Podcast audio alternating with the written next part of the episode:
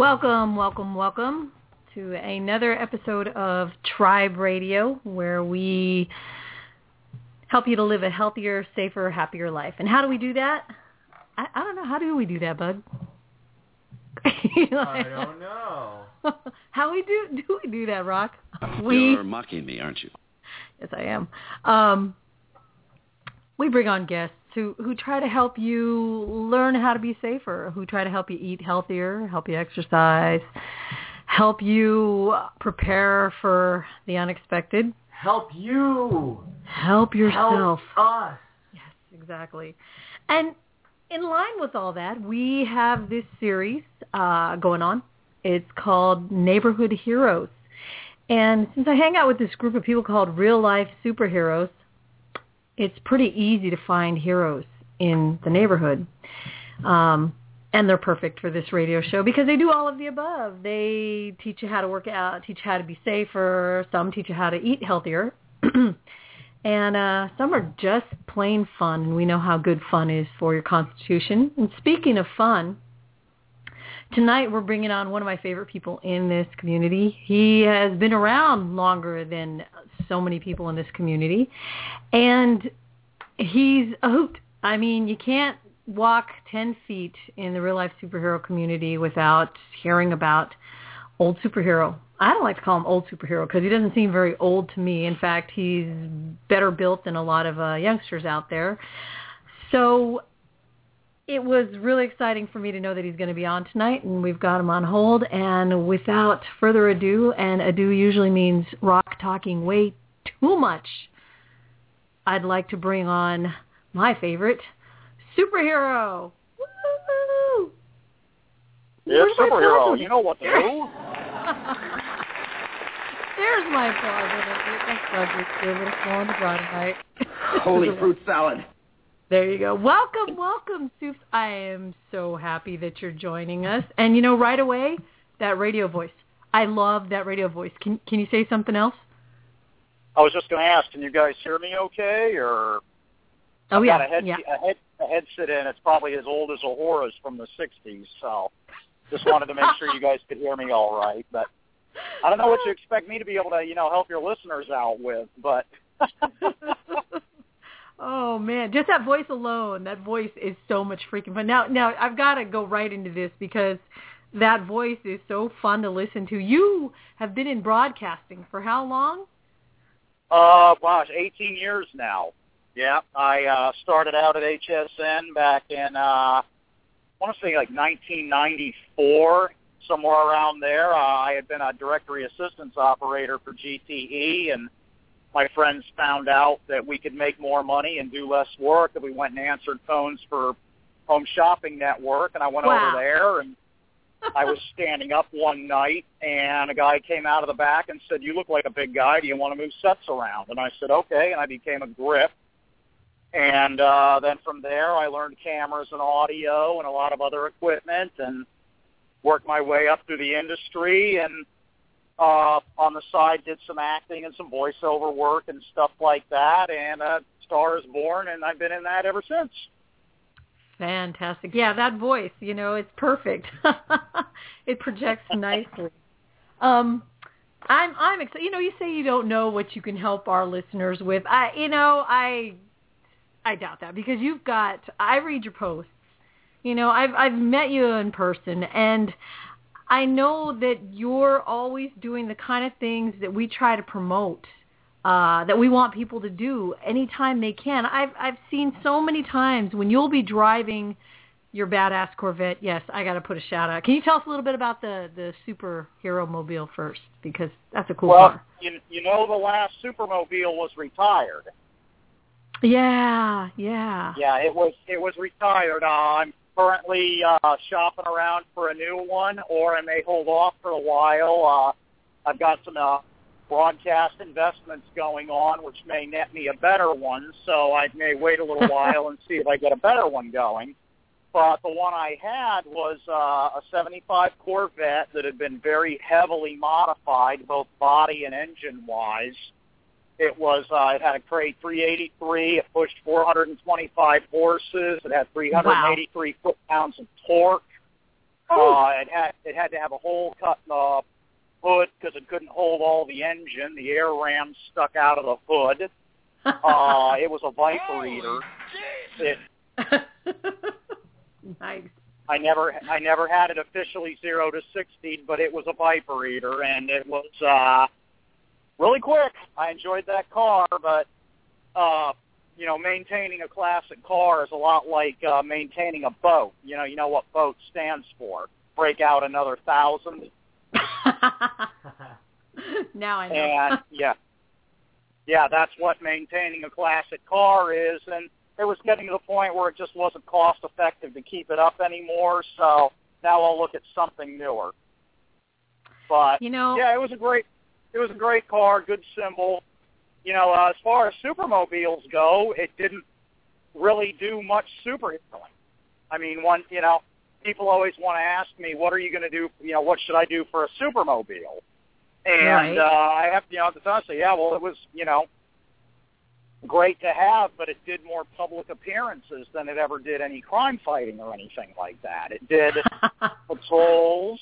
It one time it chased down a guy that was a hit and run DUI. I helped the police chase down a guy off the causeway. Uh, there's no way he could outrun me. But, Right. Uh, uh, you know, mostly it did appearances and made kids happy, which was also, you know, pretty super heroic too. So it had its time and it was fun. You know, I gotta tell you, I that was one of my questions I was going to ask you. So, uh, when did you bring it up to top speed there? Now I'm sure that that chase brought it up to some serious RPMs there. Was that fun? Well, that, you know, that's, you know, I don't care what people say. They can say, oh, well, I do this or I do that, and I'm here to care give and that kind of thing. But I think most people that get into this are hoping that at some point or another they're going to, you know, be going 90 or 120 with their hair on fire, you know, chasing a bad guy or something like that. They shouldn't lie about it. But right. yeah, that was a that was a pretty interesting experience. Uh, it wasn't as experience as the DUI hub around guy, but uh, Whoa.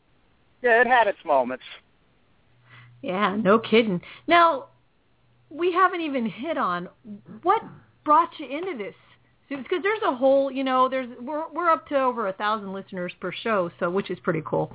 Oh, and I know wow. they're yeah, pretty cool, right? Uh, we don't necessarily have all real life superhero community listening. There are people out there who say, "What the hell are you guys talking about?" So for them specifically, can you tell them, you know, how you got into this this whole real life superhero type of lifestyle? Well, that's that's the one thing, and I have to tell everybody that wants to uh, report on me or write about me or have me interviewed or something like that.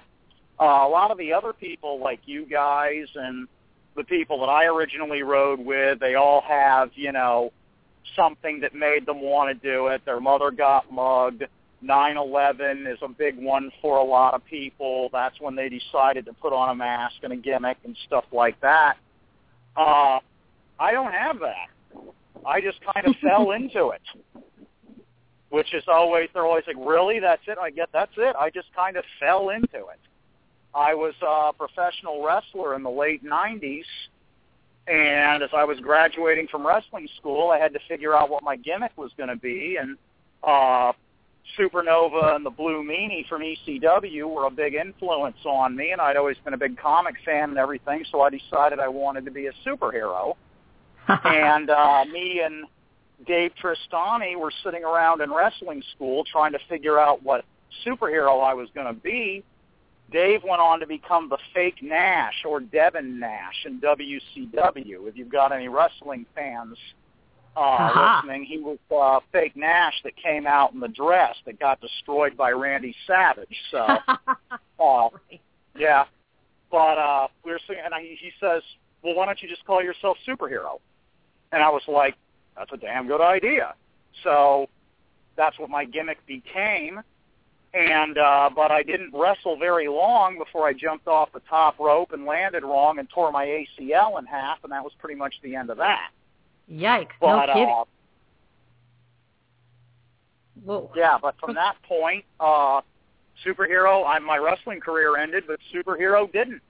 He appeared in a few commercials, and, uh, in a television pilot that I wrote and produced. He ended up on Leno.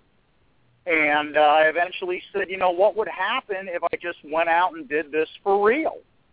What would happen if I actually tried to go out and be a superhero?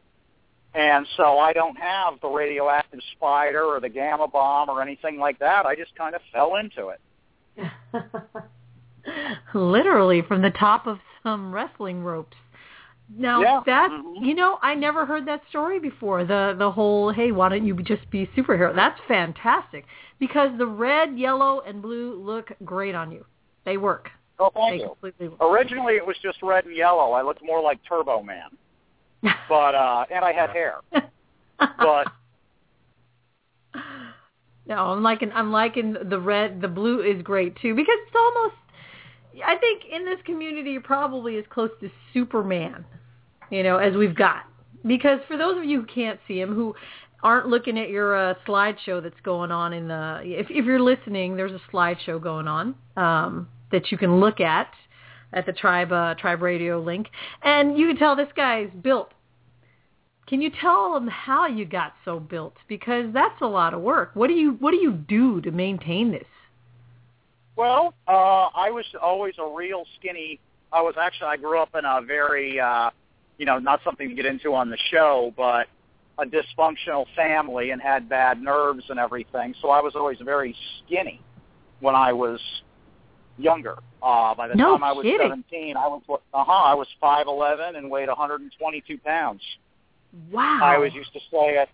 Remember that saying at the end of Close Encounters that comes out of the ship and stands up and sticks its arms out? yeah. That, that's what I looked like. Wow. And No uh, yeah, I just went on. You know, free weights and food. You know, I a lot of people have a problem of losing weight, but I had a problem of putting it on. So I spent a lot of time eating and lifting free weights. I was a power lifter for a while.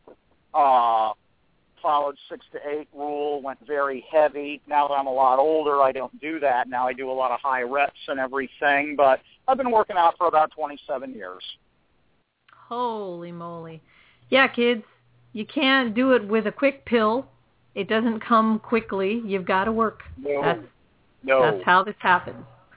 Yeah, yeah. Don't think you're gonna. Yeah, I tell that. I tell that to all the younger guys I know at the gym and that kind of thing too. I'm like, you know, if you're just patient, you will win the war, but you've got to be patient. Exactly. And and you know, eh, some people get in and uh have you seen with the guys that'll come in and all they want are the big arms and the barrel chests, but they do nothing to strengthen their core. So they go to move a couch and they they hurt themselves, you know. So you guys you Well, guys pay attention. kettlebell work. I did a lot of kettlebell work for a while there too. You can get kettlebell workouts off of YouTube and that kind of thing. Kettlebells are great for core, and you can do your cardio at the same time and work your muscles too. So I'm an advocate of kettlebells, even though right now I'm not doing a lot of them, but I did do a lot of them, and I highly recommend them to anybody that's you know, working out for RLSH activities or just for health and fitness or anything like that. Buy a couple of kettlebells at Walmart and look at workouts on YouTube. You can't go wrong. You know what? I got to second you on that. I bought my first kettlebell a few months ago, and I got it at Walmart. Good price, good kettlebell. You know, and you're right, it works the core. So you guys see, you don't have to have a gym membership's good, but if you can't afford one, you know, online, check out stuff online. So Yeah. um, now, Well, I've that's one thing. It's funny you Oh, brought that up. Like you said, how I Mhm. added the extra color to my gimmick and everything. Uh, Right. Over time, you know, like I said, I've been in broadcasting a long time. As my income went up, my rig got better. You know, yeah, like uh, right. You know, over time, you know, as you guys get older and that kind of thing, you know, you're with a company, you move up, you're, you know, that kind of thing. Your rig gets better as you get older. You get better gimmicks. You get better boots. You get better armor. You get better, you know, stuff to throw in your grab it pack. So, you know, you're always you're always evolving, I guess. So if it takes you a while to work out as well, you know, to get yourself in shape and everything, that's just fine because you don't have to be, you know, the Hulk overnight. You can, or Iron Man overnight. You know, you've got a lot of years to do it. Right. And, you know, if they do something too quickly, it, it tends to disappear just as quickly. So I, I think it's more important to think long term. You know, just like you said, keep, you know, you'll win Yeah. the war. Just keep, keep fighting. Yeah. Um, the types of missions even that I've done over the years while uh I've been a superhero or, you know, been superhero have changed a lot and that kind of thing. I started out doing roadside assistance uh when I was in the original Team Justice with Master Legend. We did a lot of outreach. Uh, I've done a lot of anti-mugging patrols down in St. Petersburg by myself and with other guys like Symbiote uh, prevented a few. Uh, geez. Nowadays, what I've been trying to do is help uh, the NYI get their uh, movies told, and uh, that film that they're doing is coming out. And I was kind of curious to ask you guys about that. Your caller's asking a question. Your guest is asking questions now. sure. Uh, ask away. Yeah. Yeah, go ahead. yeah, as a matter of fact, that's what I've been doing recently is trying to help uh, Nation of Heroes get sold when it comes out. Yes, you have been. You've been you have been fighting the good fight for us for months now, and oh my God, we appreciate it.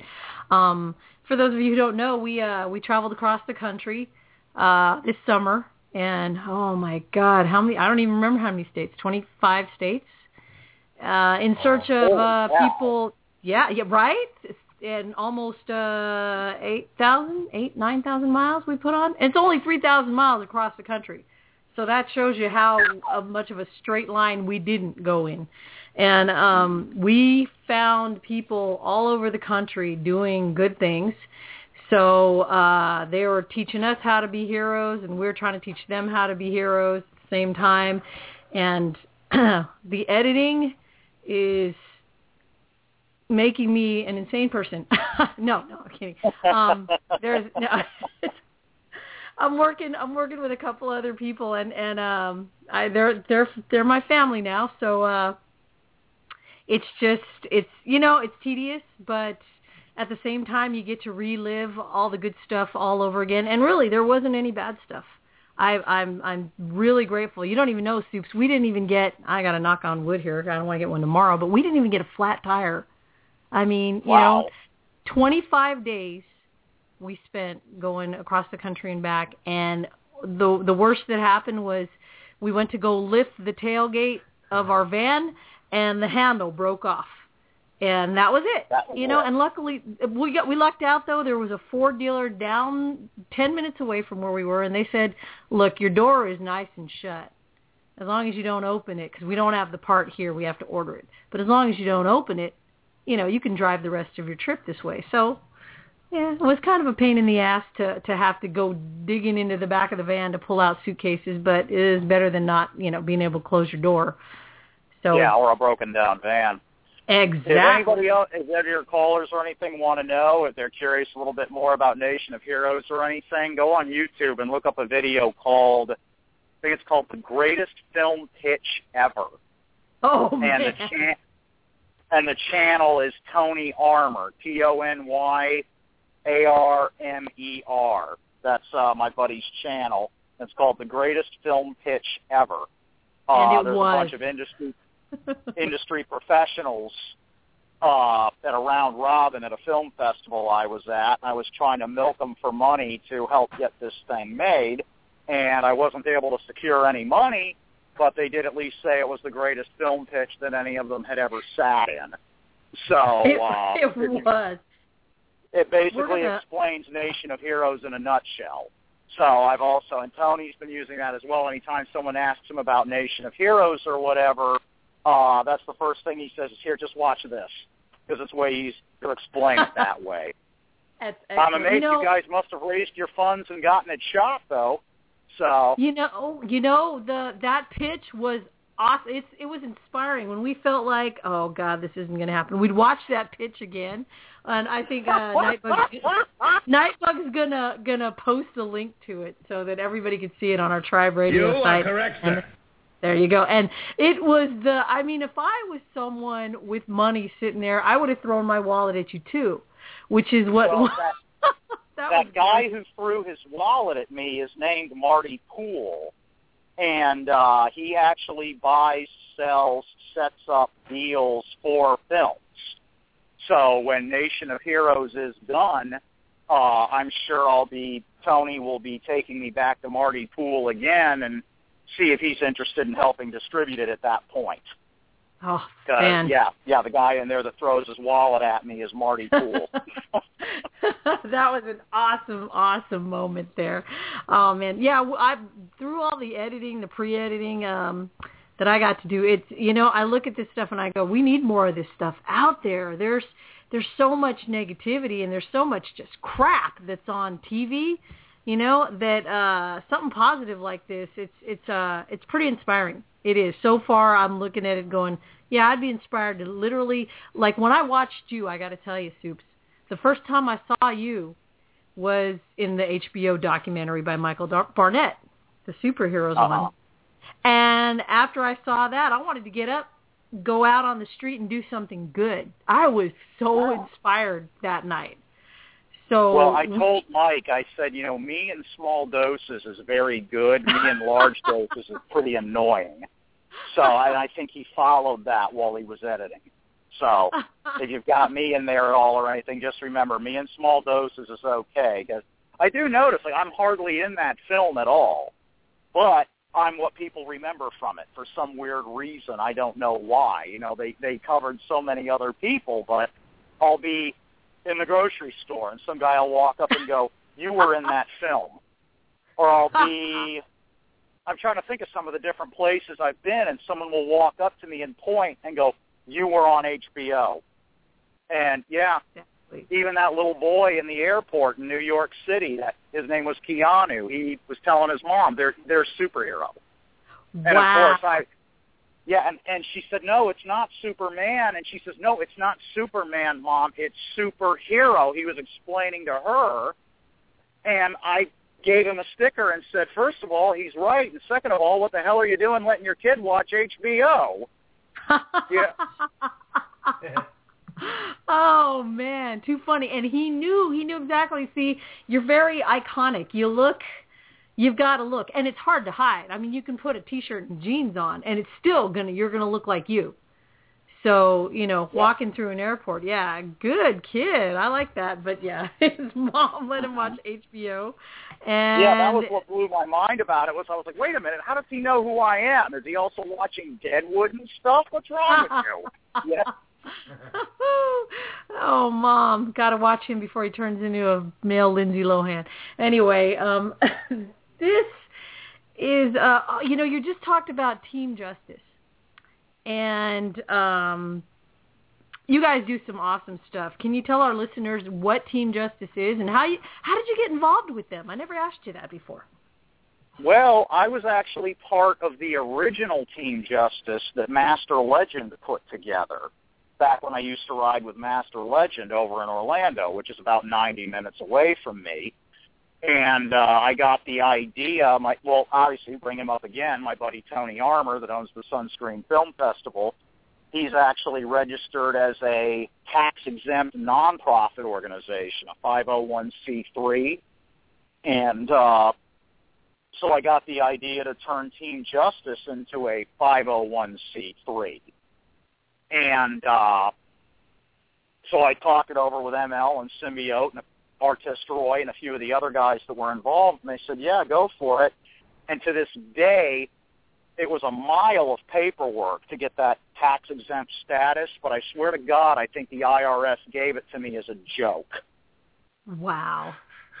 Wow. because Why? I would talk. I was in touch with a specific officer up there in Washington, and every time I'd call, like he asked, he's, "And you're what?" And I'm like, "We're superheroes." And he's, I'm like, "Go look, look at, you know, I think MySpace was still around then." I said, "Look at my MySpace," and uh, eventually he would like say, "Oh, it's you. Wait, hold on." And I think he was putting me on speakerphone Oh my for god. something in, in the office, and he would be like, "Yeah, yeah, the superheroes that are getting nonprofit status." You know, it's like, and I and I I swear to God, I think he gave it to us as a joke, but he gave us tax exempt status, you know, with an EIN number and everything, and uh, the that's how Team Justice became uh, uh, not a 501c3 tax exempt organization like uh, the Sunscreen Film Festival is. Was I'm pretty sure it was a joke.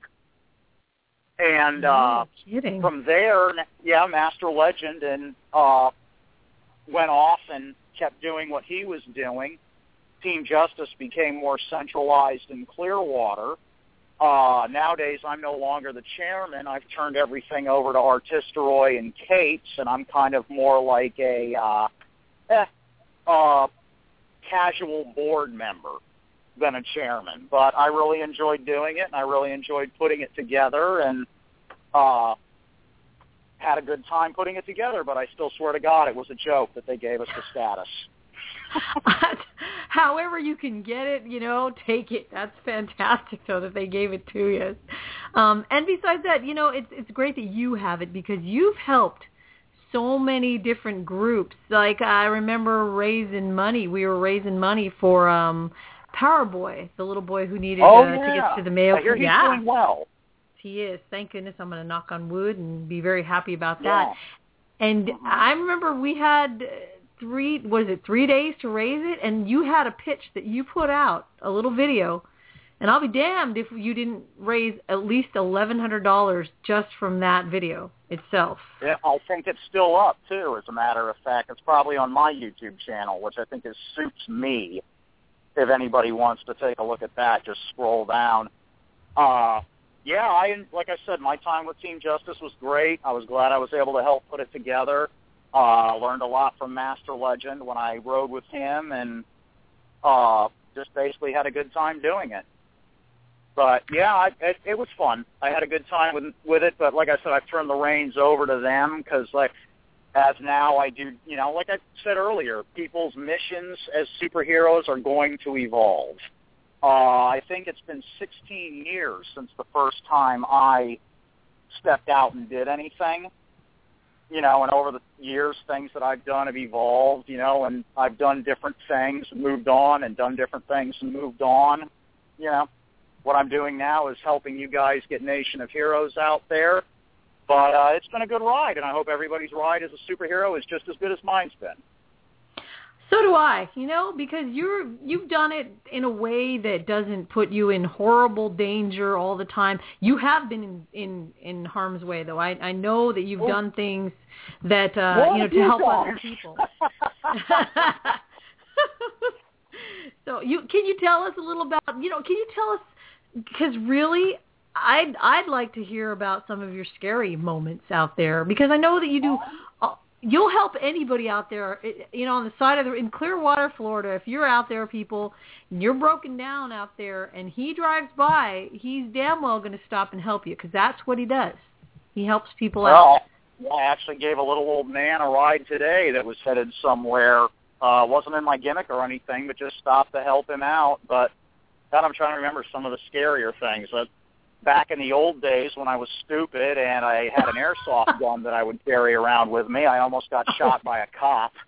Oh my God. And yeah, hmm yeah, and then got scolded by my buddies that I knew on the SWAT team the next day when I got to the gym and ran into them. And that's when I decided not to carry an airsoft gun anymore. Right. Uh, that's another thing to do with superheroing. There's a learning curve to it. You know, I, you know, and, and the funny thing is, I've noticed with a lot of people, you try to tell them, even in private, you know, look, don't do this. I did it, and it was disaster. No, that's not going to happen to me. You know, and that's uh,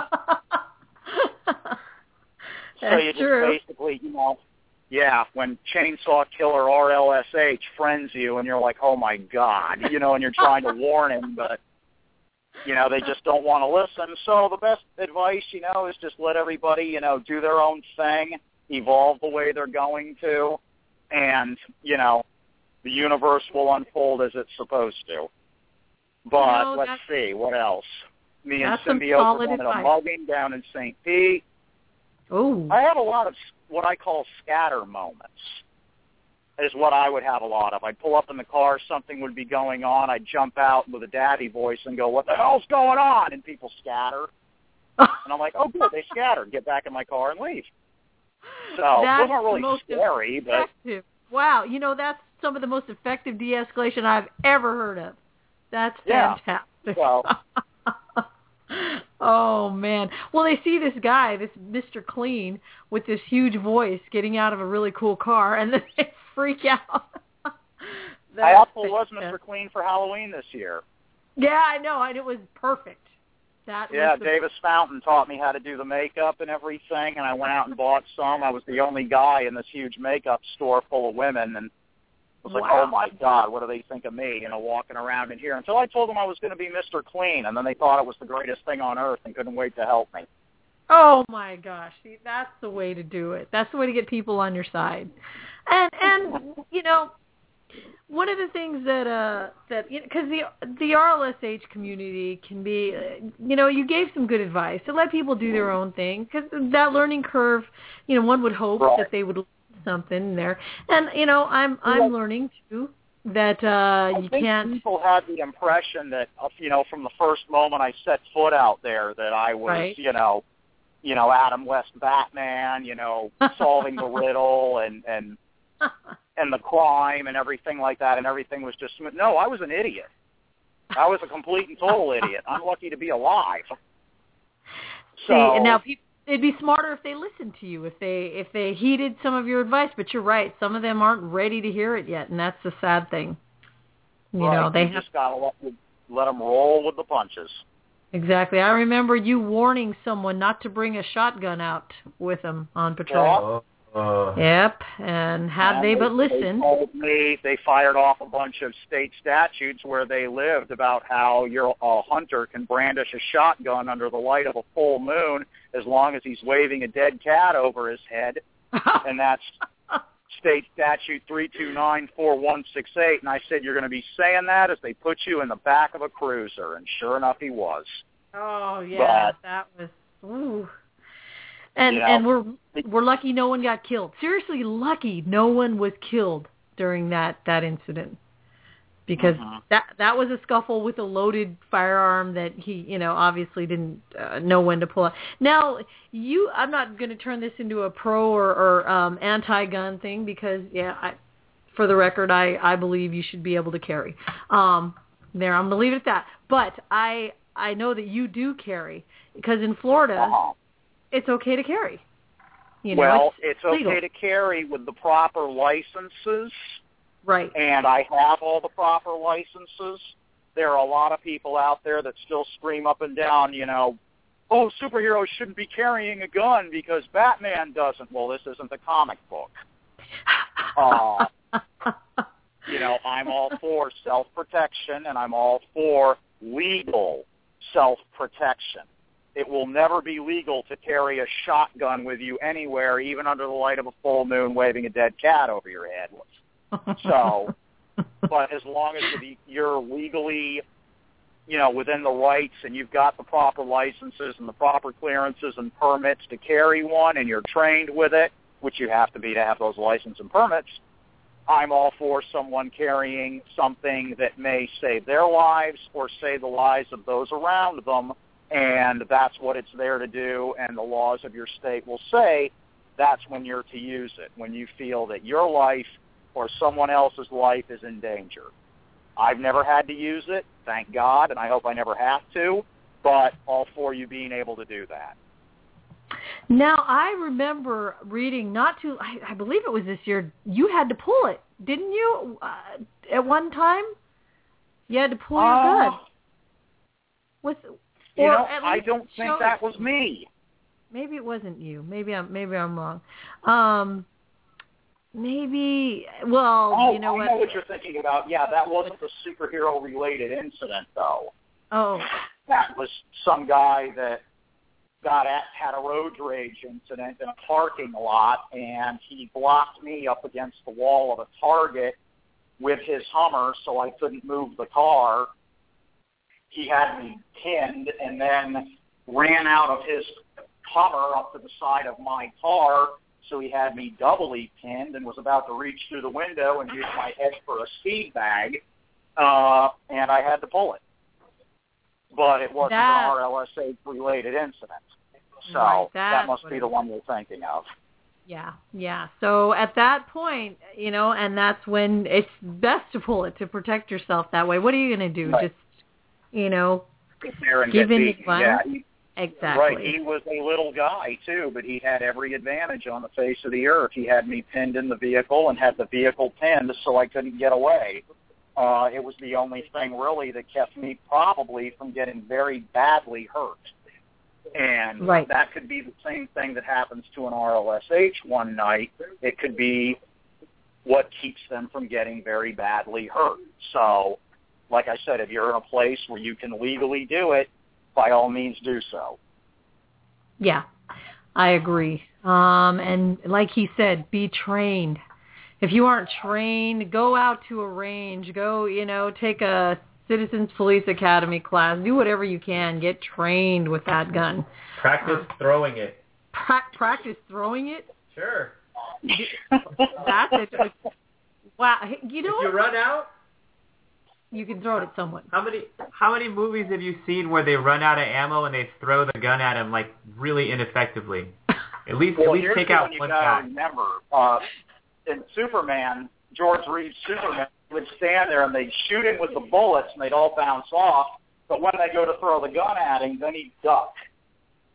Yeah. It's like Yeah. you put all the bullets, No, not the hair. but you're afraid of the gun when they throw it. That's You hilarious. it's Now I got to go yeah. back and watch the George because I loved the George Reeves Superman. He was that was hilarious. Um, wow. But uh, yeah, Bug and I are both trained in firearms. Um, God, we have been for years, but they won't let you legally carry in California. No, So- California is a May May issue state, and the only people they usually issue to are celebrities' bodyguards. Right, right. So until I get famous or become someone's Right. When you get fa- yeah, then you can carry all you want. But uh, yeah, Florida is a will issue state. California is a may issue state. Uh, but yeah, you know, on, on that side, you know, I am all for as long as it, you're within your rights to carry a weapon. Uh, it could be the difference between you saving yourself or saving somebody else one night. You know, if you can de-escalate things, by all means do it.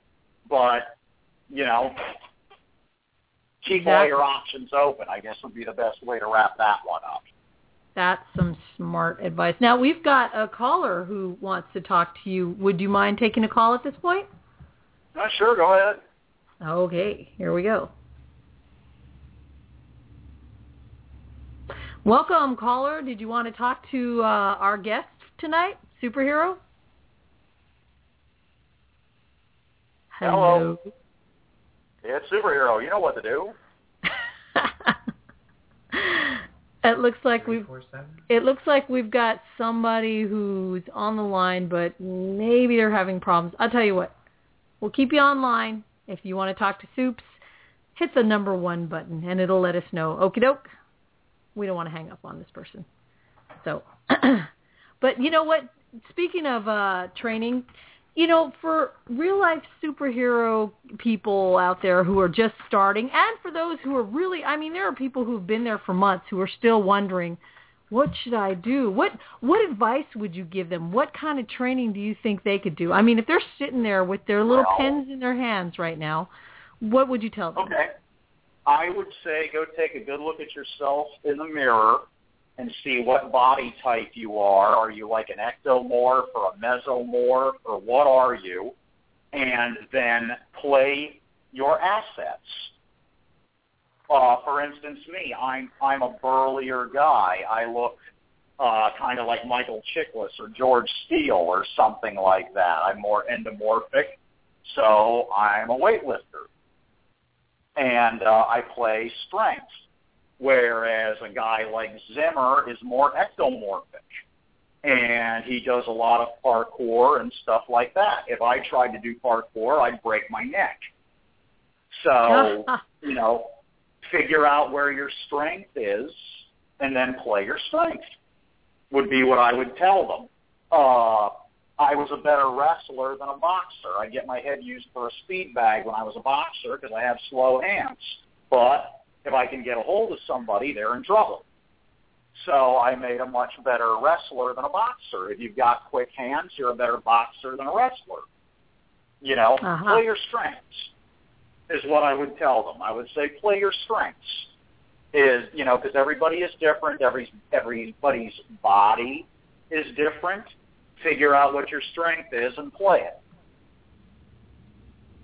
There you go. And you guys, if you if you don't know what kind of body type you are, you can go to bodybuilding.com and they've got that test to find out, you know, mesomorphic, ectomorphic, and that's that's right. Play to your strengths. Don't don't try to fly if you don't have wings, right? So um, right, exactly. You know, it's everybody has their own unique ability. Everybody brings something different to the table. Everybody has a gift that they bring to the superhero community. Just figure out what yours is and bring it. There you Uh, go. everybody has the debate about what's the better martial art to take and everything. Nothing you take is going to hurt you. You know, anything you take is going to help you. It's going to help you stay in shape. It's going to help you uh, be able to defend yourself. Uh, a bigger guy is a better grappler. A guy with a long reach is a better kicker, point fighter.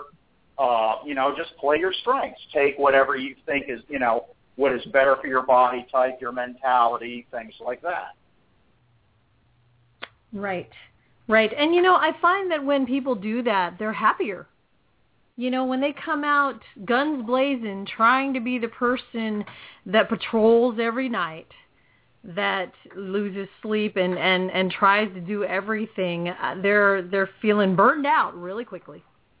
And yeah, uh, very uh, I've very, known very guys satisfied. literally fell asleep at work and got in trouble for it.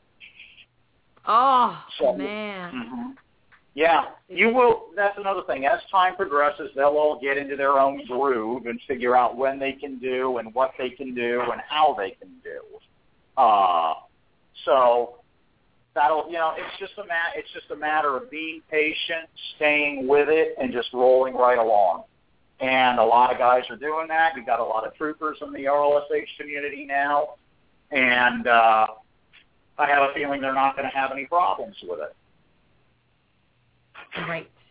Now, I, you know, when you say you used to go out and uh and patrol and such, Mm-hmm. what did you take with you? Because everybody's always asking, you know, you always see the new RLSH come out asking, what do you have in your gear bag to take? Right. Well, you know, like so we discussed it earlier, you know, depending on where I'm going and what I'm doing, uh, sometimes I bring a firearm.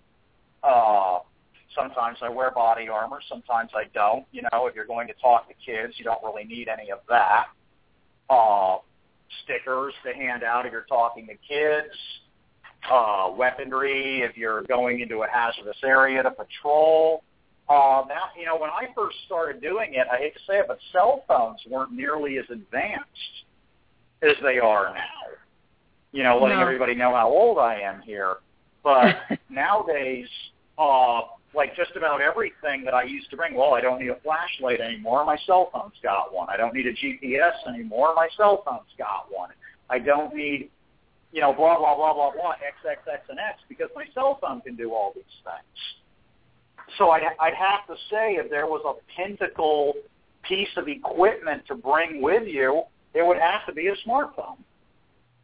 Just my opinion, but that's what I would think would be the most important thing. You can call in an anonymous tip. You can call 911. You can call poison control. You can call wildlife. It, you know, if, it- there's so many different things you can do with it. Uh, so I have I have to go with cell phone. You can throw it at the bad guys. You can throw it at the bad guys. Oh my at the bad God, guys what and is Floyd up with Reeves you, will Walk when you do it. Right. what is it with you and throwing things? I'm trying to identify with old superhero and the uh, the kick him in the ding ding response. My I I don't know how many times I saw that one from you. that that is one of your favorite responses, Sue. Well, just kick him in the ding ding. I would not want to be on the receiving end of that foot, I tell you. Um, now, you mentioned something that I have to go back to because I, when you said it, I went, "What? What? You were on Leno?" Oh yeah, uh, you can actually see that. As a matter of fact, while we're talking about the George Reeves thing, uh, a decade ago, I shot a TV pilot called The Siamese Cat that was totally 60s Batman, uh, hyper reality. That's that's literally what I was trying to make was uh, 60s Batman, and it was about a guy named Eric Dexter who was trying to become a real life superhero in a universe without any powers. And this was also at the time before there was a superhero community, at least that I was aware of. And I realized later on when I wrote, when I shot, I spent about five grand shooting a cheap pilot for it. And uh, I said, my God. I said, I was way ahead of my time with this thing. You know, people nowadays, you know, with kick-ass and everything else, and not just that, but the superhero community itself. That's what these people are all trying to do. I was ahead of the curve. But anyways, I made a cameo in it as this famous rich superhero who has his own TV show, and the guy who's the janitor in the TV studio is trying to become a superhero himself named the Siamese Cat. Anyway, when I got it shot, you can see that on Tony's channel as well too. Just type in the Siamese Cat; it'll come right. It's a 22 minute long pilot. We're looking at Oh. it right now. We are looking at it as we're talking. You're wearing a yellow cape. Yeah, Wow, that's my at- original gimmick. That's the one I used to wrestle in too. But uh I do the George Reeves thing in there too as a tribute to him. But uh anyway, so back then there was this thing called NATPE, which you would go out to to sell your TV show. This thing I'm involved in now that I'm going to help you guys with with Nation and Heroes and everything is going to change all that. But back then, you had to go out to NATPE, National Association of Television Production Executives, in Las Vegas to sell your TV show. And I took it out there, and I showed it to Leno's people, and Leno's people were like, "This is hilarious. Would you be, you know, part of this thing on Leno with it?" And I was like, "Sure, that'll help it get sold because back then that's how you got exposure and everything." And uh, so that's what ended up happening, and I ended up on Leno. It'll be on there as well if you want to link it. Me and Tony were on Leno together. That's Uh, you know the funny we're thing linking it. is about the Siamese cat. Years later, uh, uh, there was a guy that actually wanted to become the Siamese cat. If you could believe that, when when when all after the first wave, like I was in the first wave of guys when there was like I think eight guys or seven guys, and we we talked through email and under YouTube videos and stuff, and then all of a sudden there was MySpace, and we could communicate that way. And there was me, who was a broadcaster, and another guy that was a private detective, and another guy who was an antiques dealer. And there were just this small handful of guys that were superheroes, and that's when the Siamese Cat came out. But anyways, years later, as the superhero community community was growing in leaps and bounds and bounds and leaps, there was this kid who approached me, a literal kid, who wanted, can I be the Siamese cat? And I was Wow. like, wow, I was very flattered. I was like, wow, you actually want to, you know, bring this character that I created into real life and everything, be my guest. So I sent him the gimmick and an autographed picture and some stickers and stuff to his house, and uh, he started going out at night and patrolling as the Siamese cat. So, anyways, one night he's coming home back through his window, and there stands his mom in his bedroom holding the autographed picture of me, and she says, "What the hell are you doing?" And he stands there and he he tells me he says what he he doesn't know what to do. He, you know, pressure's on. But here he stands wearing these pointy ears. You see the gimmick there, the big green eyes on the chest and everything. and the tail, and he's like, "What do I do? What do I do?" He fesses up. He says, "Mom, I'm a real life superhero, and I was out on patrol." And his mom goes, "Oh, thank God! Thank God. You keep right on doing that. Well, don't let anything stop you. Good for you." And just walks out of the room and leaves it at that. oh, And he fantastic. And he was just like, okay. And I said, my God, your mom must have thought you were a gay prostitute or something like that. And when you came back, she was so relieved you turned out to be a superhero that she Oh, didn't care. I love it. Oh man. Yeah, and yeah. So that's what ended up happening with the Siamese cat of all the crazy things. Oh man, you know what? I got we got to post that. We're like I said, we're we're looking at it as you were talking. This looks funny as hell. One eight hundred superhero. That's fantastic.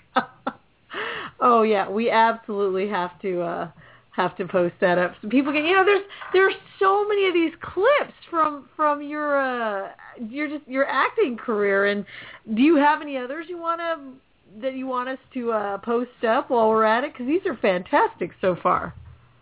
Oh well, if you that's the jetpack video. I mean, what superhero doesn't dream of getting to fly? I got to actually do it recently. That's right. That's uh that, we have that picture up in our slideshow. Now that now how did that being happen? a little bit older of a guy, uh, I, you know, uh, being a Gen Xer, Gen Xers were promised jetpacks the entire time we were growing up. If you, yes. if you've got any older listeners, we were told, you know, watching Saturday morning cartoons on CBS in the news, they said, by the year 2000, everyone will have a jetpack and everyone will fly to work and all this. And we believed it. Right. I do. We I want like, my wow. damn And we were thinking, wow, in the year 2000, I'll be really old then, you know. stuff. But we uh, believed we were going to have jetpacks, and uh, you know, but it never. Of course, it never transpired. But nowadays, with these uh, jet-led jetpacks and stuff that you find at resorts and that kind of thing, you can actually fly your own jetpack and know what it's going to be like. So I went out there in my gimmick and uh, shot a video of me actually finally getting a jetpack into the air. I uh, didn't get that high with it. I kept it nice and low, but at the same time, they told me that's why I didn't crash it. So, Wow. Wow. like a lot of people said, how come you didn't go higher? And I said, because it was my first flight, and I didn't want to spill it. And I didn't, which they said was amazing. They were like, wow, you've got a lot of natural ability and everything. Uh, you should have been a pilot. But, uh, yeah, you know, you actually get to fly. And from what I understand, you know, there's people out there that actually archive everything that real-life superheroes do, which in a way is kind of scary. But Wow. apparently, I was the first first person to actually fly in their gimmick. Like I No know there's another superhero that's actually a pilot. He's like a uh, a, a medic flight pilot, but Mhm. he has never flown in his gimmick. I was the first one to fly in their gimmick. That's fantastic. Well, you know, it's somehow fitting. I mean, your name is superhero. You've been around longer than anybody else, so it, it Well, it's believe it or not, appropriate. that's not true. Really? well, Oh, yeah. got longer than Yeah, there were there were guys that were doing it for years. I mean, I've been at it for 16 years since I stopped wrestling, but there there have been guys. Master Legend is one. Oh, right. I think Master Legend has 25 years in now. Uh, Good there's a grief. guy just just south of me in St. Pete. Uh, the uh, I don't know if I should say his name on air or not because he he operates so incognito. I don't want to draw attention to him. But uh, he's been operating for like closer to 30. No And, kidding. uh, yeah, yeah, and uh, yeah, the, I believe I'm not the longest running guy. A lot of people do think that, but it's an urban myth. I'm not. There are guys that have a, a lot more years of experience than I do. Uh, some of them even dating back to the 70s. Holy like- cow. Yeah, well, yeah. Believe it or not, I I can say I'm one of the older guys and the longer running guys, but definitely not the original. Now, the way I look at it is if they're still functioning, they're still doing what they do, they're doing something right. Yes, you know, they but are. simply by keeping alive and, and being unhurt, uh, hurt all this Yeah. time. Yeah. the one so, down in St. Pete operates in very dangerous, very uh, harrowing. You know, like something could happen to him at any given moment. Uh, environment, and he has been doing it for like 20, 25 years, and he has managed to stay alive. So Now that's impressive because you know a lot of these guys you see come out they just like I said before they want to come out guns blazing and they want to run into the ne- nearest drug den you know and take them all down. Right. And I'm always thinking, you know, I've I've only been here for two and a half years, I believe, but I'm thinking, you know, when are we going to hear about the first one getting seriously Killed. injured or killed? Right. Killed or seriously injured. It, it is inevitable. I, I am stunned that it has not happened in all the years that I've been doing it, or the guys that have been doing it longer than me. Exactly. Uh, yeah, I, I do feel it is an inevitability that sooner or later someone is going to get, uh, well, it's not killed. And Right. it, you know, one of these, it's, you know, it, and it may not, it may not, they may not even be in their gimmick. They may be walking, you know, home from work or driving home from work and see something and get out and try and help somebody and end up getting themselves in a world of it. But it just goes with the territory of wanting to help people. You know, if if that's the kind of person you are, more power to you. But I, as long as you also accept the fact that there could be consequences.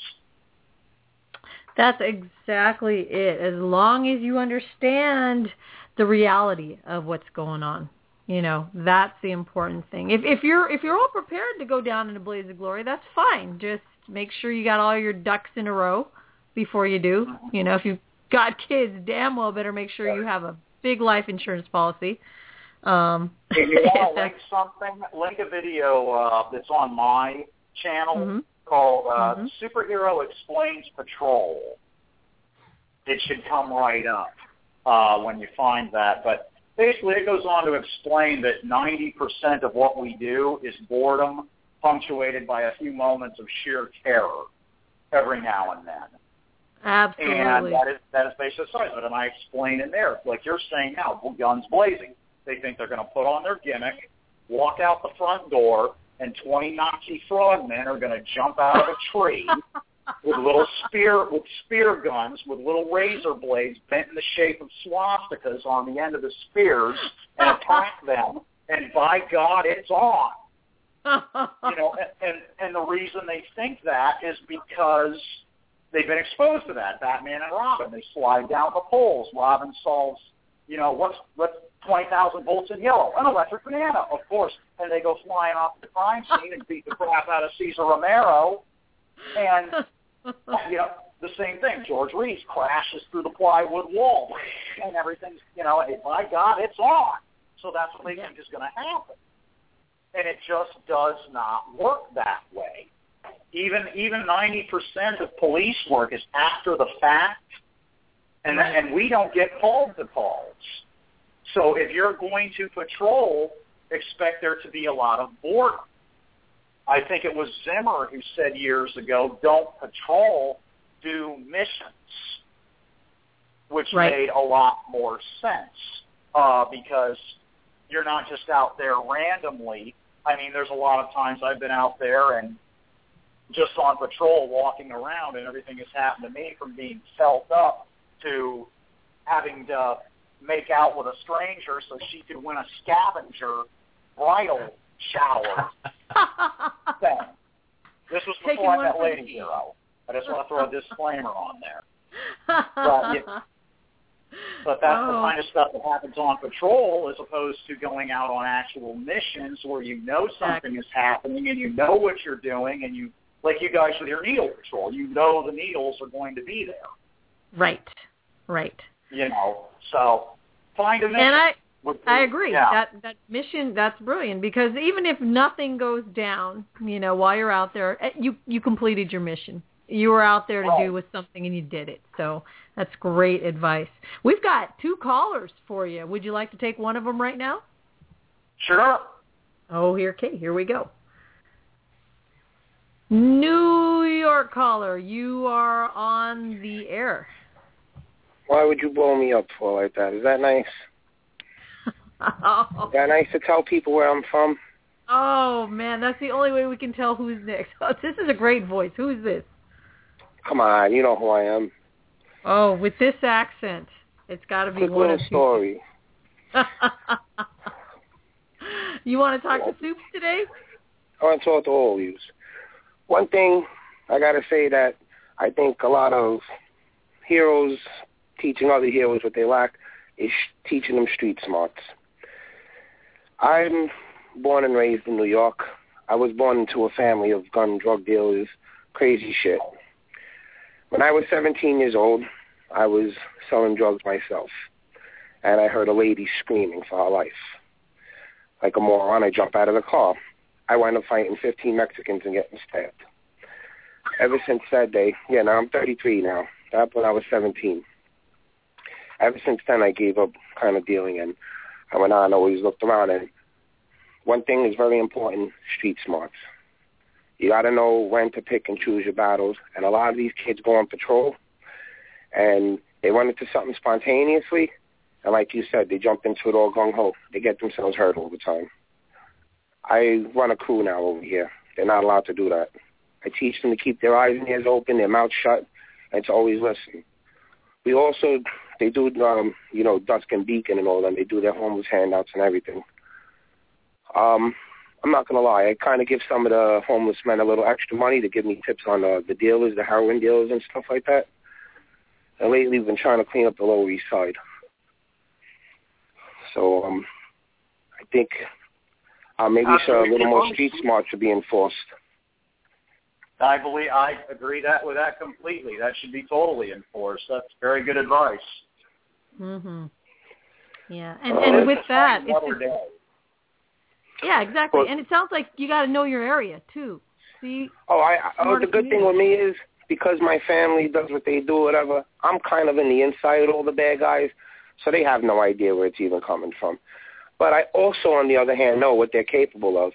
Which, if there is um, a hero on a team who's older than the other heroes, you know, I advise he, you know, he showed them step by step, like you know, don't get too close to these people. But if he's the more knowledgeable and older one, let him try to get on the inside a little bit. Like I like I do with the homeless people. I hand them, you know, like here's ten bucks extra.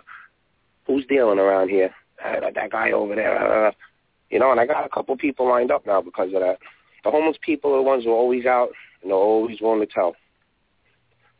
So you know, Ah. kind of using my advantage. There we get it. Hey, eyes and brains, eyes and brains. That's very good advice, sir. Thank you. Now it is the holidays. I know I don't call much or anything like that. So you never call, you never write, and you got the coolest voice. You and Soups together. I could hear you guys talking all night. If you want to keep talking, it sounds great to me. yeah, that's because you came to New York and go visit the other guys. That's why you didn't want to come visit me. So that's my fault. Ah, now you. Ah. It's an, it's an environmental thing too. As to what you know, like you said, everybody needs to know their own turf. He runs into drug dealers. I run into a drunk guy on a Hoveround. I run New York. It's- it's Believe like- that. it's- yeah, it's it's an environmental thing. Everybody needs to know their own environment. Uh, he's patrolling in a city that has more people in it than uh, the country of Greece. I'm patrolling in a retirement state. You know. Uh, you're more than welcome to join us. Don't worry about it. yeah. Well, I'm just I'm just saying. You know, know your environment. You know that. yeah, well, I kind of thing. definitely do. Yeah. I definitely do. I worked in the Fulton Fish Market. If you want to Google that, I worked around pretty rough guys, and I worked there in the '90s and the '80s when it was very heavy with the Italian mafia and everything. Whoa. So yeah, I the, I, I don't talk too much on the phone. I, uh, some people know the deal. You can Google me if anything, but uh, yeah. So like you know, I, I grew up around this life, so I know the trick, the little tricks in the trade. Like you know, there are guys in New York who go and you know they patrol and stuff like that. But I also know, and I don't care if they're on TV. I don't care what kind of martial arts they know that MMA shit goes out the window. I know for a fact if they would try to stop one of the guys I grew up knowing or something like that, they get sent back to their mothers in a box. They're not ready for that. And a lot of these kids think they're ready because they know some kind of karate shit. Oh, what are you what are you, what are you gonna do when somebody pulls a piece out and blows your head off? Right, in, right put your eyes right in the back of your head. What are you gonna do? Yeah. Oh, I know mixed Yep. martial arts. You know nothing. You know how to fucking is- lay there and close your eyes, and your poor mother's gonna be crying over your casket. Is what you know. Right. It's not a movie. No, No. it's not. And No. a lot of these kids, a lot of people here are misguided. So I took kids like you know that were reject that were you know either rejected by other groups in um New York to, to even be a hero, I- which I don't understand because I thought it was a whole big unity thing, which is cool though, because I enjoy you know having these kids over my house and teaching them everything, and they go around and they do everything smart. There's we don't really do patrolling, and you could call it mission. You guys call it missions. We call it profile cases. Oh. Yeah, well, Good You get strategy. Pretty good. That's my mother pretty good. died on heroin. My little sister's in a rehab because of heroin. I had an ex-girlfriend I loved that died in my bed on heroin, and she's alive today and now has brain cancer and is dying. I just seen her on Thanksgiving, so that's what I mostly uh, aim for: heroin dealers, My dealers, You know crack what? dealers. you know what and and and you know you you you got you got a rep as a bad guy everywhere one that you created yourself but you know I, i'm not going to bust you out for being a good guy but i'm really glad that you do what you do out there you You, know you want to be honest with you? Nobody knows what the hell I am or what to call me. They don't consider me a villain. I'm not. I, I'm. I do what the hell I want. That's what it is. I just do what my heart tells go. me to do, and that's it. I'm not a hero. I'm not a vigilante. I'm not a villain. I love everybody. You're cool with me. I'm cool with you. You step on my toes, you're gonna get knocked the fuck out, and everybody knows that about me. You know, that's just the way it is. But that's it's that's Christmas time. yeah, I know. I, I actually called to bring a little positivity here. Uh, you did I, yeah, I did. I actually did. Thank I remember you you saying you were doing something for homeless people. Yeah, yeah. Uh, this actually, thank you for bringing that up. We're doing Signs of Hope in December 14th. We're doing a, another another one of those big handouts where we put we put all the clothes out on a on a bunch of racks so they don't have to dig through a box or on the ground. And then cool. you know they yeah, and then we give them food. We give them hot food. We give them that. You know what's the best thing about that? They say thanks for making me feel like a person again, not having me dig Yeah. through a bunch of clothes on there. Yeah, that's that's why we do it. That's why we you know work our asses off doing all this. So You um, doing any toy drives or anything like that? Or maybe like Yeah. donating money to families, like for dinners and stuff? Yeah, you know what we're doing? We're doing there's a there's a food bank in our town. So uh we put on a little fundraiser. It's, it's kind of it's not an RLSH thing. It's just a private thing, but we uh we we do the you know what? I'll tell you about that one in private. In fact, I might have the person who puts that thing on uh we raise money through this meatloaf grilling thing. We have a group of friends who does that. So, hey man, they raised $16,000 last year for for the food bank. Grilling Well, next week is December 15th, December 14th, correct? Right, next weekend. Signs of hope. So This is the deal. When I you get off the phone, you're done with your show. Hit me up tonight. By next Monday, give me uh, give me information. I'm sending you a hundred dollars. You give it to some family. oh, oh now that's awesome. That's heartwarming. See? hundred bucks. Ain't that big? What the hell was that? we got a little soundbite here when someone does something good. Thank you very. You know, I I, I want to say your name out loud. but Can I? I don't want to bust you out if you don't want me to. I'm sure people know I have who this. existed since the morning of the world, and I shall exist until the last star falls from the night. Thank you. Although I am no man or woman, it's because I am no man at all, but I am a god. Viva That Caligula! no sense. Viva Roma! I be the great god King Caligula. That's who it is. Thank you so much for calling, Caligula. Anytime, man. That- anytime. That's awesome. We You're appreciate that. You fabulous. gonna, Stay cool, my brother. you're gonna listen to the rest of the show? Of course I am. You can hang up on me. I Don't worry about it. I'll be on the phone too. Thank you, honey. Oh, I would totally appreciate that. Anytime, guys. Talk to you later. Talk to you in a little bit. Yeah. That guy's got a great voice too. You between you and him, Soups, I'm telling you, I could listen to you guys all night. Those voice, I love. See, and then I start picking up on the, and you know, I start picking up on the accent. I want to start doing this too, like he was doing, because it just, it sounds so, so cool. I don't know. Get out of here. Get out. Uh, forget about it. Um, we've got we've got a couple more callers for you. Can I take another one for you? Absolutely. All right. Let's see. Caller, you are on the air, online with a superhero on Tribe Radio. You want to say something to our guest? Hello? Yeah, superhero. You know what to do. There you go. Who is it? Hello, hello. Can you hear us? Hello, Yeah, who is hello, it? Can you hear me? We can Oh, hear you. I This think so. Who is this? uh, this is Captain Caregiver calling from Toronto. Oh, how are you doing, sir? Good. Is this uh, the Partridge Family bus. is this a superhero? Yes, it is. It's pleased to meet you, sir. How are you doing?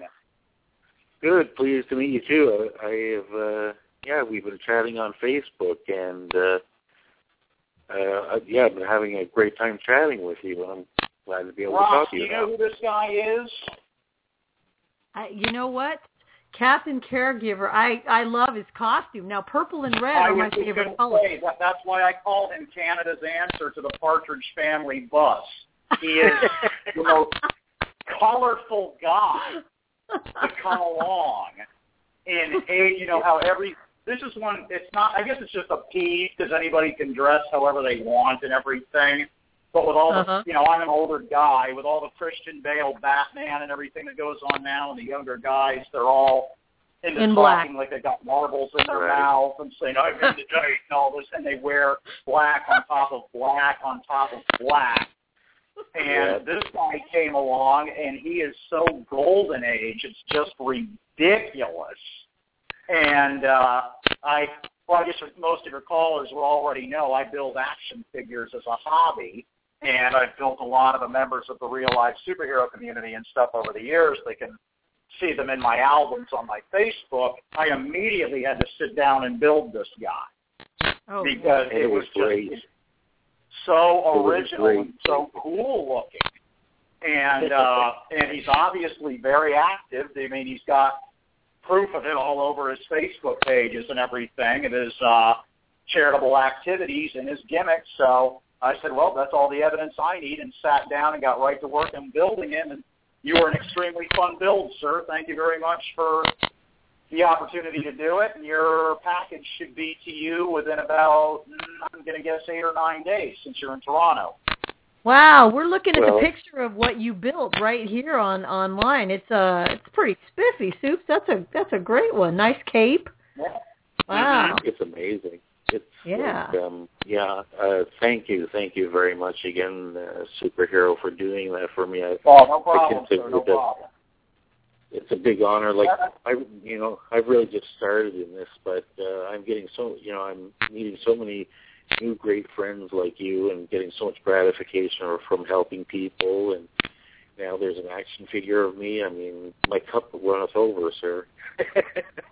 Well, Wow, you know- uh, I know, well, like you said, you have a lot of callers that aren't in the RLSH community. Uh, I was taught by uh, Tom Fury, who's also known as the evil puppet Octavius Fong, uh, years ago, how to build uh, custom action figures out of the Justice League Unlimited line of action figures, which they no longer make and are becoming rarer. But anyways, over the years, every time a member of the real superhero community does something outstanding or catches my eye in some way, I try to sit down and build them an action figure. Uh, I remember years ago I was watching an interview when I was a little kid uh, on a show called Hour Magazine with Gary Collins, who I've worked with since. He's a really nice guy. But anyway, he had uh, uh, Loni Anderson on, and they approached Loni Anderson about making her a doll, and she said, absolutely not. she said, forget it, no way. And the watching, it was, it was very creepy to her to have all these little miniatures of her running around out there. And her daughter explained to her, well, Mom, if they make a doll out of you, then you really are a somebody. right, And, right, uh, right. She changed her mind at that point and said, oh, okay, well, go ahead and make the doll. And that's why you had the Loni Anderson doll back in the late 70s, early 80s. But anyways, that just always kind of stuck with me for some for some reason. So when somebody does something, you know, outstanding, heroic, good in their community, I try to make them an action figure. So Well, if anybody wants to see I- them, they're in my albums on my Facebook. yes, yes, yes. I, I was actually uh, looking at, at your photos at the various um, um, action figures you've made, and uh, they are incredible, brother. They are like just the detail. I mean, you spend a, a lot of time on each one. It shows. Well, I, you know, I try to, you know, I only do it once. I've never, I've only, the only guy I've ever built twice of all the crazy things was Space Ghost. And of all the crazy reasons, somebody actually, matter of fact, it was Securio, the, the superhero, the retired Oh, yeah? UN guy wanted me to build him a Space Ghost. And uh, I built him a Space Ghost. And of all the people, Jack Zero, of all people, actually saw that and wanted Wow. a Space Ghost. And I, I, I, of all people to want a Space Ghost, that just struck me as really odd. You know, if you remember Space Ghost Coast to Coast with Zorak on the keyboard and everything. You know, Oh, yeah. oh yes. Oh yeah. and Brak running around being stupid, and, and he wanted a Space Ghost, and I was like, oh, okay. And built him, but that's the only one I've ever built twice. Anyways, the point being, I only do it once, so I try to get it right the first time. So you certainly do do that. Uh, I mean, How are operations you going up there in start your Toronto? Uh, how are things up here in Toronto? Yes, sir. Uh, oh, they're pretty good actually. It, it hasn't even like there has been uh, no serious snowfall yet. The nights are actually fairly warm. So um, when I've gone outside on my food patrols, uh, I just wear like one or two layers of uh, thermal underwear, and I'm good to go. Uh, Wow. Cause, yeah, and um, but uh, yeah, my outfit certainly does grab attention. Actually, that's the reason why. Uh, well, that's one of the big reasons why I'm I made it so colorful, uh, so that I do stand out, and if people do need help, they can see me. And that's kind of a small beef of mine to, uh, like a. Uh, a lot of other superheroes like get into the whole Batman theme and wear all black, but I don't think they would be as approachable as, let's say, a uh, golden age There's- comic hero kind of. There's two sides thief. to the logic. There's two sides. The one side of the logic being uh, they feel that the black is more concealing. They don't want to be noticed. Blah blah blah blah blah. But somebody like Right. you that is actually doing things for a cause, you could not have been smarter because you will draw attention to your cause. So by being Canada's answer to the Partridge Family bus, you have done the smartest thing you could possibly do to draw attention to your cause. Well, uh, yeah, I'm just doing things on my own now. I've been hoping to find or hook up with a, a charity to help it that way, but uh, not yet. But I'm. Uh, There Hey, are how a many few other caregivers? places in Canada. I can't think of any. I think Maple Defender or somebody like that. There are a few other guys up your way. Uh, yes, I know yes. Polar Man is way too far north for you. He makes people in Nova Scotia look like Southerners. But uh, yeah, but uh, cool. yeah, but I know there are a few other around the Ontario Toronto area. I guess just like post something on your Facebook, or I'll put, see if I can hook you up with anybody that patrols in that area because I know there are a few. There, there are. There are definitely a couple. In fact, I just, uh, I just gave you a friend request, uh, Captain Caregiver. So, um, I'll send you a couple of hookups too.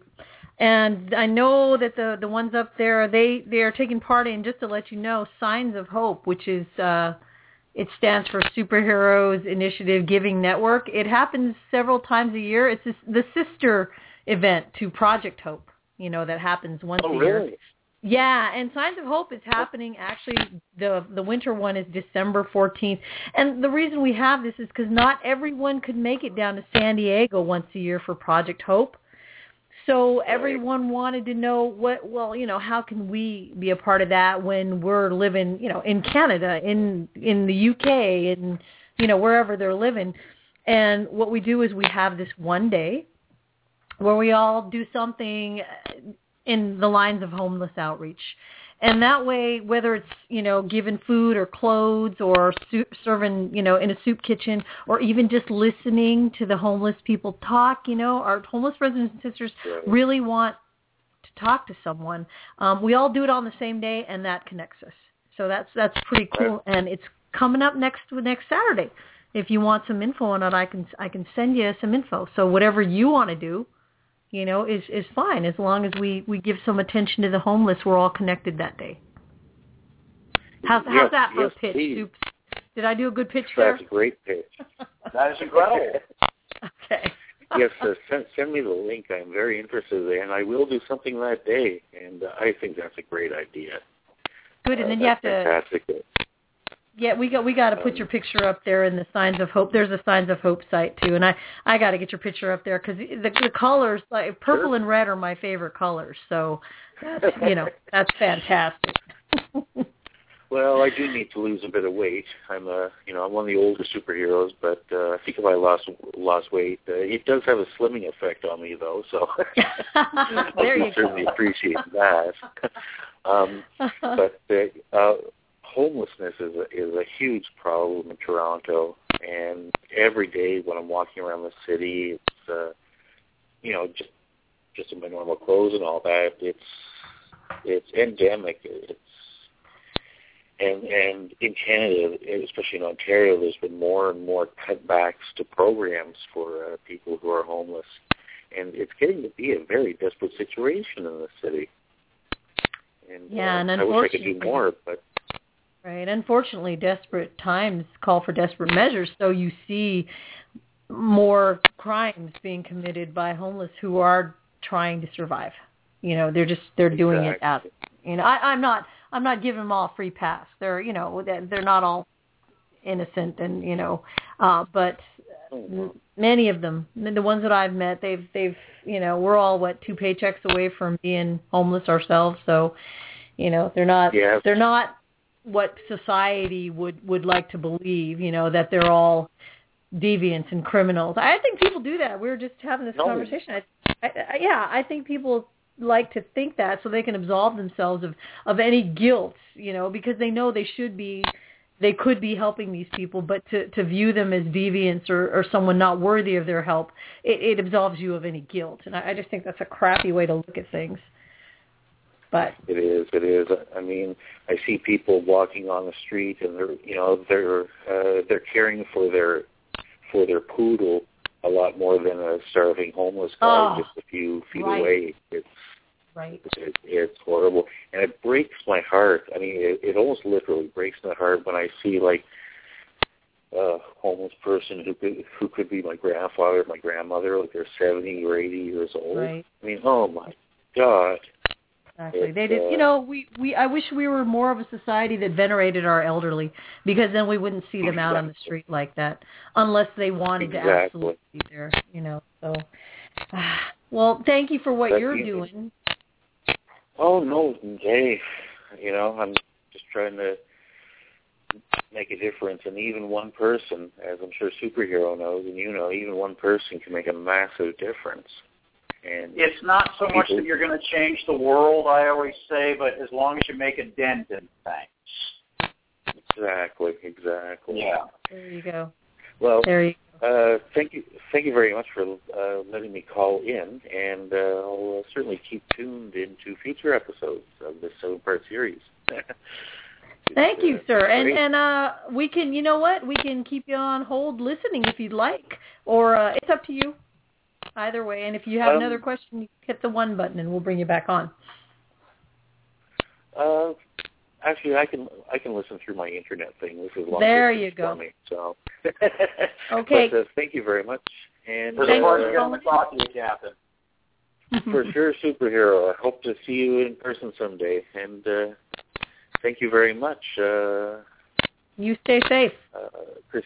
Yes. You too. Okay. All right. Take care. Thanks. Thank you. Bye. Kate, Ross, we've are got we it. coming up on a wrap because I'm going to have to get back into the control room.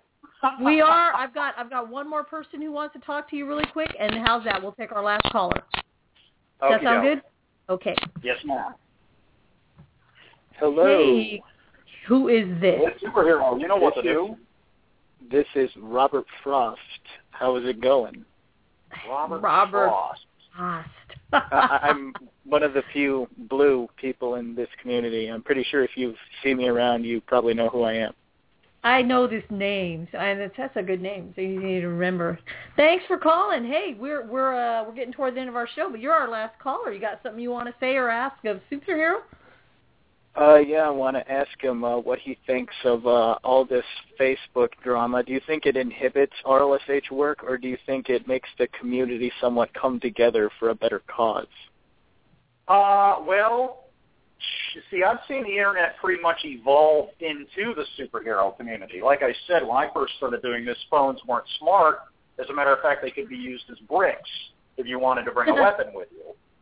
But uh, it has its ups and downs. Uh, I saw a thing recently where they showed that people that put a Facebook up about a cause like uh, stop mink skinning or something, click like if you're against minks being skinned, and people do. What they're finding out is that they aren't really doing anything to prevent minks from being skinned.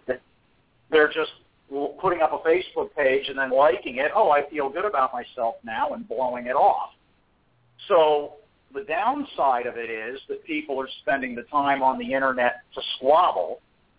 But the upside of it is that people are also using it to network and things like that. That's how these things like Signs of Hope get going. That's how I've contacted uh, people about getting Nation of Heroes out there, about staying in touch with Roxanne, about how Nation of Heroes is coming along. There's networking and there's waste of time. I guess there just needs to be a balance of the two. As long as you're still, like Captain Caregiver was just on. He's active on Facebook, but at the same time I see plenty of pics of him out there being active in his community. So he balances it perfectly. Mm-hmm. And there you go. That's the way to do it. Balance in all things. That's that's really thank you, Soups. Did that uh and Robert, by the way, yes, I have seen your your uh your name everywhere. Are you are you the Robert Frost that's part of the Paradox Corps? Yep, that's me. I guess There I'm you infamous because apparently I've been saying my name all over the place because of the PJ drama. So a lot of people know me. Oh, okay. Yeah, I I I liked the name. It reminds me of Blade Frost. Remember that? Where he anyway. anyway, I I like liked Blade. Sorry.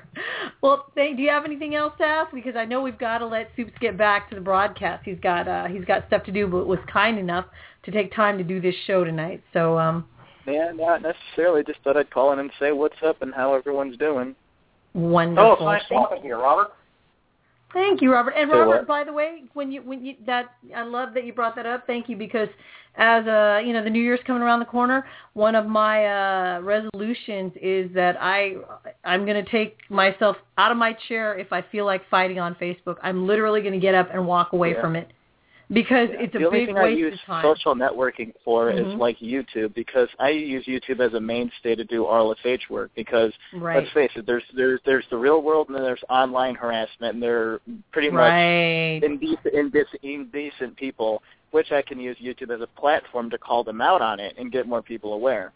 Which some people try to call me a drama starter, but in reality, I'm just giving a better voice to the cause because I think even Caligula said, you, you know, you could be the biggest guy you uh, want to be, but at the end of the day, the pen is mightier than the sword.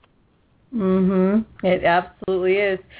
Which is why, like I said, New Year's resolution, I'm not going to spend any more time fighting on Facebook. I have too much work to do, and I know I spent way too much time squabbling this year. You know, I look back on it and going, what the hell was I thinking? So no more of that. So anyway, thank you for bringing that up. Thank you for your question. And we are going to put you back on hold while we thank our guest for being here. So thanks again for your well, call. Thank you very much for having me. You're welcome. Now- Catch you guys later. Now, Soups, I'm going to let you get back to what you have to do. I want you to know that this is one of the most fun. I, and I know people go, oh, you say that to everybody. No, I, I don't. I don't say that to everybody. This is one of the most fun interviews that I've gotten to do, um, and I'm really happy that other people got to call in and and talk to you and ask you whatever they wanted to ask you. Um, thank you so yeah, much. I'll have to give this one a listen back too. I appreciate you having me on. Uh, and as things go with Nation of Heroes, I hope you're able to make it out with the film to the Sunscreen Film Festival. It should be March or April of the coming year. And I hope I get to see you guys then.